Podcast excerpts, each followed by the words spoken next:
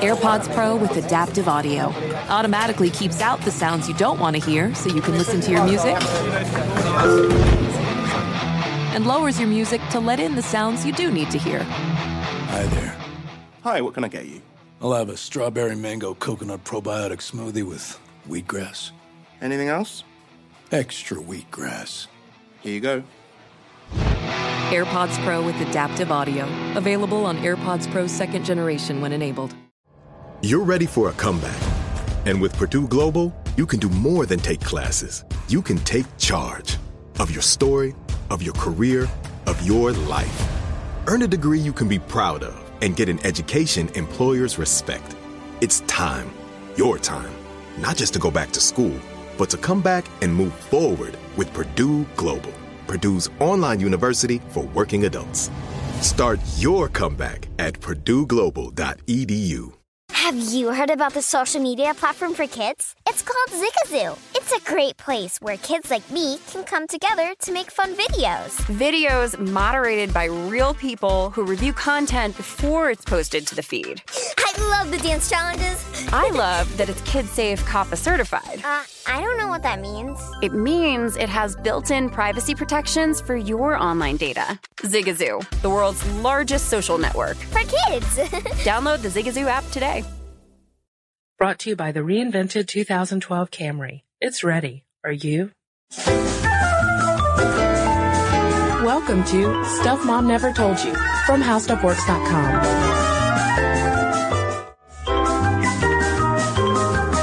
Hello and welcome to the podcast. This is Molly. And I'm Kristen. Kristen, we usually read uh, listener mail at the end of the podcast, but I'm going to start with one just because it's going to perfectly set up why we're doing this podcast and this podcast topic in general. All right. This email is from Tiff, and she writes, I've worked in a pharmacy for over 12 years now. The easiest way to get all the employees worked up is to begin a debate on the morning after pill. Since the original pill was marketed, it has been the subject of a lot of heated discussions. Our main fear uh, the, is that the pill can be purchased without seeing a doctor and that women are buying it not fully informed. We are seeing a lot of young adults and teens come to the store to buy Plan B, and even though they are underage, they will send their boyfriends or friends who are of age to get around the rule. The main reason behind the purchase is that a condom broke. They will get the pill and not go to their doctor. With a broken condom, there are a lot of bigger risks than pregnancy that Plan B does not protect women from. Many teens are afraid that parents who provide their insurance will learn of any doctor appointments. They think of morning after pills as miracle pills instead of the first step in their health care.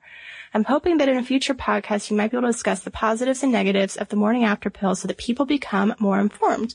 There are many misconceptions even within the medical field about this pill. For instance, it is not an abortion pill, but it is a high dose of birth control hormones, and it is expensive, but still cheaper than a kid, I say. And she would like us to tell our listeners the importance of still going to the OBGYN annually if you're sexually active. So, Thank you, Tiff, for the suggestion. And it's true. I do think there are a lot of misconceptions about the morning after pill, which is why it is the subject of today's podcast. Right. And Tiff isn't the only person who's written and requesting this topic. So I figured that it was high time that we talk about the morning after pill because absolutely there is so much controversy surrounding it and also the the fight with the FDA around getting this pill not only on the market but now to the over the counter status for kids um, 17 and up Mm-hmm. has been going on for so long sort of behind the scenes um, so now it's over the counter and the question is what What's it doing to your body? How does it work as emergency contraception? Because I think, well, maybe before we, we dive into the pill or plan B in depth, we should go over the three main types of emergency contraception. If, you know, if, if you, if you, if the condom breaks or if you don't use a condom, um, Or if you're a victim of sexual assault and want to avoid pregnancy, anytime that you've had sex and you want to avoid pregnancy, unprotected sex, want to avoid pregnancy, emergency contraception is an option. And within that option, there are three different types of emergency contraception. And the first one, of course, is the morning after pill. Um, that can come under the brand name of Next Choice, Plan B, One Step, or Ella. Ella is the newest one. Yes. And then next up we have the Paragard, which we've talked about in a podcast a while ago. And this is an intrauterine device, aka an IUD. It's um, a copper IUD that can be inserted into the uterus. And a lot of times women will get these for long-term contraception, but it can also be used for emergency contraception if inserted less than five days after unprotected sex. And the last uh, type of emergency, emergency contraception is combination birth control pills. And these are just, you know, regular old birth control pills, but you take uh, different dosages of them after the unprotected sex to prevent pregnancy. But the real focus of today's episode are those pills, the next choice, the Plan B one step or the Ella. And uh, it's often called the morning after pill because uh, for a long time you had just 72 hours to take a pill for it to be effective. Now with the introduction of Ella, you can take it up to 120 hours after the unprotected sex. So that gives women a little bit more time to uh, gain access to it. Now, and generally speaking, uh, these forms of emergency contraception are different from the so-called abortion pill that we'll talk about um, a little in a little bit more detail in, in, just a minute. But these forms of contraception prevent pregnancy by either preventing or delaying ovulation, blocking fertilization, or keeping a fertilized egg from implanting in the uterus. And all of that is a result of the hormones um, that you put into your body, or in the case of the Paragard, the copper that that blocks the egg from being able to um, the sperm, I should say, from being able to reach the egg. So now Plan B, One Step, and Next Choice use a hormone called levonorgestrel, which is a progestin, and Ella uses a progesterone agonist antagonist called ulipristal acetate. And so those are the two names of the hormones that uh, you can be on the lookout for. That's what you're putting in to your body if you take one of these pills. And uh, you know, like Kristen said, it, it prevents uh, fertilization or implantation or ovulation. But if you're already pregnant, these pills will have no effect. And that right there is one of the main reasons why we, it's so important to distinguish between emergency contraception and the abortion pill, which, like I said, we'll talk about in just a second. An emergency contraception is a highly effective option for preventing pregnancy after unprotected sex. It's not 100% guaranteed. Um, for instance, an estimated one to two out of 100 women who have unprotect- unprotected sex one time and correctly use emergency contraception will still get pregnant. But still, the odds are pretty good that it can prevent pregnancy. Right. It's not as good as a regular birth control, regular contraception, because uh, when you correctly use things like condoms or your pills, you have better chances. But if if the emergency happened, that's why it's called emergency contraception. Then, uh, then it's a really great option. Now, I didn't realize, Molly, before we started researching this podcast, was that Plan B has been on the market since 1998, but it's only been in the past what year that it's been available over the counter. For 17 year olds for 17 year olds and and up. And also um, the uh, their male partners can also access it if they are 17 and ups. But back in you know 1998 the early 2000s gynecologists were really excited about the prospect of plan B because they thought that women would make it part of their you know, routine birth control regimen and have it on hand to take in case of unprotected sex because each year there are about 3.5 million unintended pregnancies that happen within the United States. And back in 2001, especially when this fight with the FDA to get it um, approved for over the counter really started, um, gynecologists were really hoping that it would cut that statistic in half. That's how much promise they, they placed in Plan B. And they really thought that they would have common ground with people who are opposed to abortion because if there's one thing that people who favor abortion rights and also oppose abortion can agree on is that there need to be fewer abortions overall. And they thought that this pill, because it prevents pregnancy, not terminates pregnancy, would be sort of a middle ground. Uh, it wasn't, as you can probably guess, or you've seen on the news. But one thing, you know, like you said, gynecologists are really excited and they advocated having plan B just on hand, even if you didn't think you'd ever have unprotected sex. As one researcher said, you don't buy a fire extinguisher when you have a fire. You have a fire extinguisher on hand in case there's a fire.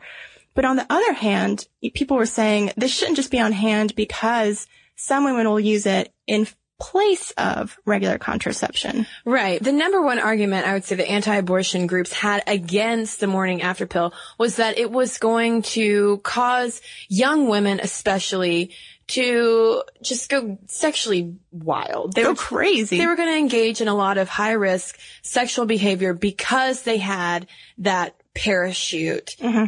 In the form of plan B. Mm-hmm. But there has been no evidence that that is in any way correct. First of all, um, in studies that have been done in which they give women full access to plan B, they actually like hand it to them and say, here you go. Or they, you know, provide some kind of clinical access to it. Or they have a control group where it would just be like anyone having to go through the same channels to get plan B. Even the people who had access, direct access to the morning after pill really didn't use it very often. Yeah, and within the groups, those three groups Kristen was talking about, and this is from a 2005 study at the University of California, San Francisco, having it in your bedroom, you know, your bedside table drawer had no greater impact than a woman who had to go to a pharmacy or go to a doctor to get access to it. Uh, they both, these groups got pregnant in the same amounts and they contracted sexually transmitted diseases in the same amounts. And so what the researchers were able to garner is that women who had access to Plan B still used contraceptives or didn't use contraceptives in the same amount. They engaged in the same type of sexual behavior, whether they had Plan B or they didn't. They got pregnant in the same amount. So basically, these researchers are saying that having access to Plan B does not result in uh, more pregnancy or less pregnancy. It basically hasn't had much of an impact at all. But I think that's because there is such a lack of information about it.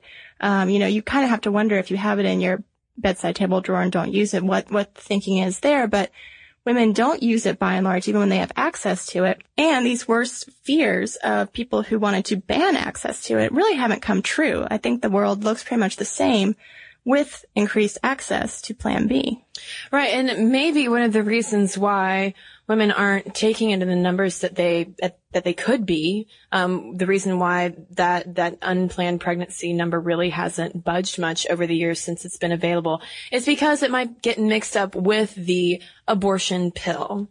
The abortion pill is also called RU486 um, and also mifepristone. So let's talk a little bit about the difference between the two because mifepristone is basically a medication abortion. You just take a pill and it terminates a pregnancy. And so that really has, like Kristen said, caused a lot of confusion between the two. And as we said at the beginning of the podcast, emergency contraception prevents pregnancy. Medication abortion terminates an already established pregnancy. Now, asterisks um, it get, kind of depends what your definition of pregnancy is. Right, because in, earlier in the podcast I mentioned that the, the three major ways that the morning after pill can prevent an unwanted pregnancy is by either preventing or delaying ovulation, blocking fertilization, or preventing a fertilized egg from implanting in the uterus. Now that last point with implantation is where the waters start to get kind of muddy between whether or not you can classify the morning after pill as an abortifacient. Right. And there, if you're very much against abortion, you would probably say that life actually started when the egg was fertilized, that the implantation is just sort of the way that the fertilized egg gets its nutrition and thus the pregnancy started prior to the implantation. If you're trying to block pregnancy at, before implantation takes place, then that is a form of abortion. However, the American College of Obstetricians and Gynecologists and the U.S. Department of Health and Human Services has defined pregnancy as beginning when implantation is completed. So bearing in mind that some people will say it's a slippery slope, that to uh, block implantation is the same as an abortion versus people who say it's not a pregnancy till implantation occurs. Bearing in mind that this debate is taking place, we're going to go with this established definition from the College of Obstetricians and Gynecologists and say it's after implantation. Well, and no matter what, I think it's so important to distinguish between the morning after pill and um, so-called abortion pill because they work by two completely different processes. Uh, mifepristone can be taken up to 63 days after the first day of your last menstrual period, and uh, mifepristone ends a pregnancy by blocking the hormones necessary for maintaining the pregnancy, and then the follow-up hormone that you take called misoprostol causes the uterus to contract and empty. Right, and so this is why we were saying that if you're already pregnant, uh, emergency contraception is not going to have any effect because that hormone to end a pregnancy is completely different than the hormone that blocks the fertilization, ovulation, or the implantation. So they're totally different hormones and they are aimed at causing different things. And one thing that we haven't touched on yet, Molly, are the side effects. Clearly, if you are sort of amping up these these levels of hormones in your body, your body's going to react in some way. So the most common side effect of emergency contraception with say Plan B or Ella include nausea and vomiting. You might have some abdominal pain, breast tenderness, dizziness, fatigue, headache, and irregular bleeding along with that. The side effects for a medication abortion with the abortion pill is more severe. It's similar to those of a miscarriage and can include abdominal pain, bleeding, changes in body temperature, dizziness, fatigue, and gastrointestinal distress. And you also have a medication abortion under the supervision of a doctor, whereas emergency contraception is available over the counter, as we said, for those who are 17 and older. And that over the counter availability is where most of the debates over the morning after pill center. As we mentioned, there were a lot of problems getting the FDA to approve the pill for, for widespread sales. But, I mean, think about how we started this email. It was with an email from a pharmacist mm-hmm. who is concerned about dispensing the morning after pill, not because she has an objection to it. That doesn't, that didn't come through in her email. But there are pharmacists who do. If you do have a very strict definition of when pregnancy starts, you may not want to hand out the morning after pill. And there are tons of stories on the internet. You don't have to go very far to find them about women who are seeking out a morning after pill only to be told no by a pharmacist or to have trouble getting in touch with a doctor who could prescribe it, finding a pharmacy that will, will give it to them. And so this, this question of how available or accessible it should be is, is usually at the heart of discussions about the morning after pill.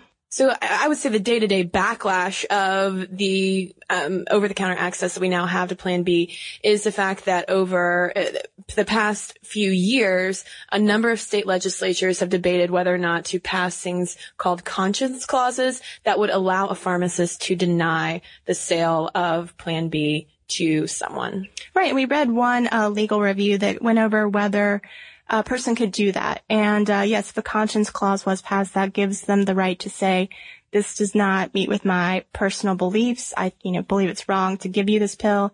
Go somewhere else. And according to the research that this legal scholar had done, you know, they, they really could have the right to do that just because so far the court cases that have been, uh, established regarding reproductive freedom guarantee us access to uh, a morning after pill or an abortion, but they do not guarantee us availability to those services. So they can't force a hospital to perform abortions. They can't force a pharmacy to dispense the morning after pill. So it, it really can be part of, you know, it can be a complicated journey if you just want to take this pill, something bad happened, you know, the condom broke, sexual assault, whatever.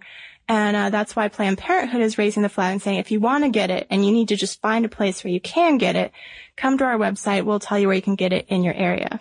Right, because uh, legally, the act of of a pharmacist refusing to fill a prescription or make that over-the-counter sale of Plan B can be interpreted as a form of speech, mm-hmm. which could possibly be protected under the First Amendment.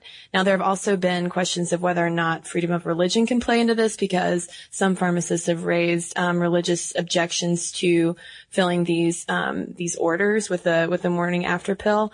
Um, but like you said, Molly, it's still, um, it's shaky legal ground because of that difference between access and availability. And the, um, the paper that we are referring to kind of compared it to a woman who goes to a hospital and wants to have an abortion. You know, she, she can, you know, any doctor she goes to doesn't have to agree to give her an abortion, just like any pharmacist she goes to doesn't have to agree to give her the morning after pill.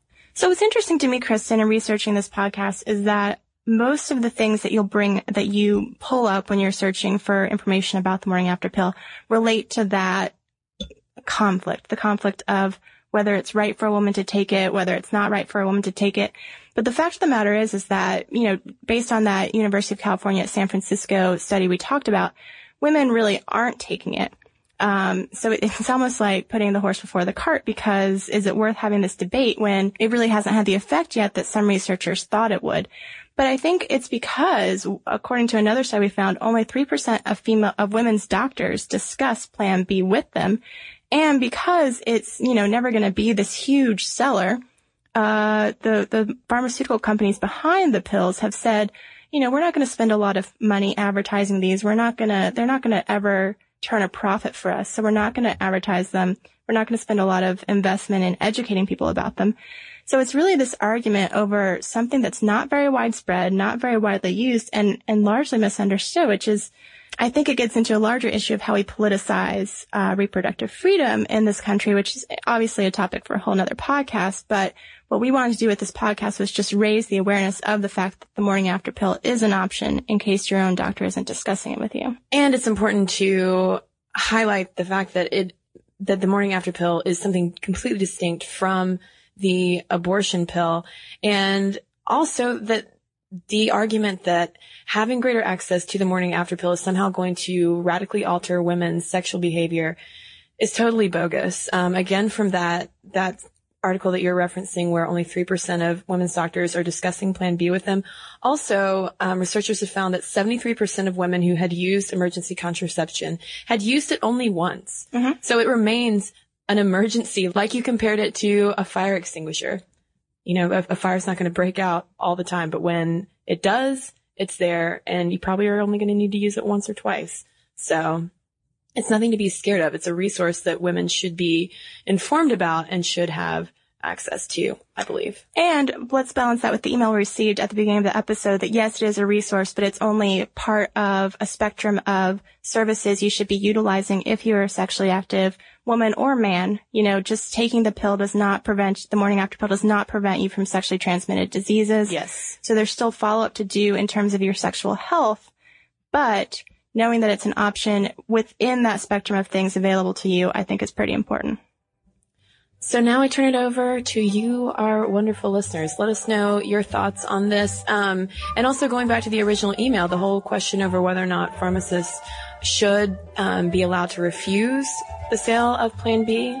Curious to hear what Or you, Ella. Or Ella. Curious to hear what you have to say about that. Although we should say that you do have to have a prescription to get Ella. So it is a little bit different, but at the same time, they can refuse to fill that prescription. So let us know where you stand, mom stuff at howstuffworks.com. And as we eager, eagerly await your responses, I've got an email here in response to our female superheroes two-part extravaganza. And this is a combination of emails from Brandon and Ariana who pointed out that a lot of the characters that we highlighted in the podcast were DC comic characters. Whereas Marvel Comics and the Marvel Universe is a lot friendlier to female superheroes. And this is from Ariana. She says, I noticed a big difference, especially in relation to the podcast, because Marvel has more real women than DC, in my opinion. As I was growing up reading mostly Marvel comics, I was nothing but inspired and empowered by the women I saw and read about. A lot of women in the Marvel universe hold very high positions, hold jobs in male dominated industries, or are simply some of the most important characters in their world. For instance, she points out in Iron Man, Tony Stark's personal assistant, Pepper Potts. Although that is a stereotypically female job, she is the glue that holds Tony Stark together. Um, in Uncanny X-Men, she says the single most important mutant in their world is Jean Grey Summers, a woman. She is the most powerful and has the most potential with her superpowers. And then in the Fantastic Four, the Invisible Woman, aka Susan Storm, was a student at Columbia and the hard scientist when she went on a space exploration that led to her superhuman abilities. She is an equal member of the Fantastic Four. And then Brandon goes on to add that we need to pay some attention to Hawkeye, aka Kate Bishop, who's a member of the Young Avengers. Kate steps up and saves the day using combat skills she's nurtured for years prior to her first appearance and joins the Young Avengers afterwards. And then to name a few other Marvel characters, we have Daredevil's ally Elektra and Shadowcat of X-Men. So, so many, so many different uh, superhero, female superheroes. We didn't even have time to highlight. Keep them coming. You can send us them at momstuff at howstuffworks.com. You can post them on our Facebook page, get a conversation going over there. You can tweet it to us at momstuffpodcast, or you can leave us a comment on our blog. It's stuff mom never told you, and it's at howstuffworks.com. On this and thousands of other topics, visit howstuffworks.com. To learn more about the podcast, click on the podcast icon in the upper right corner of our homepage. The How Stuff Works iPhone app has arrived. Download it today on iTunes. Brought to you by the reinvented 2012 Camry. It's ready. Are you?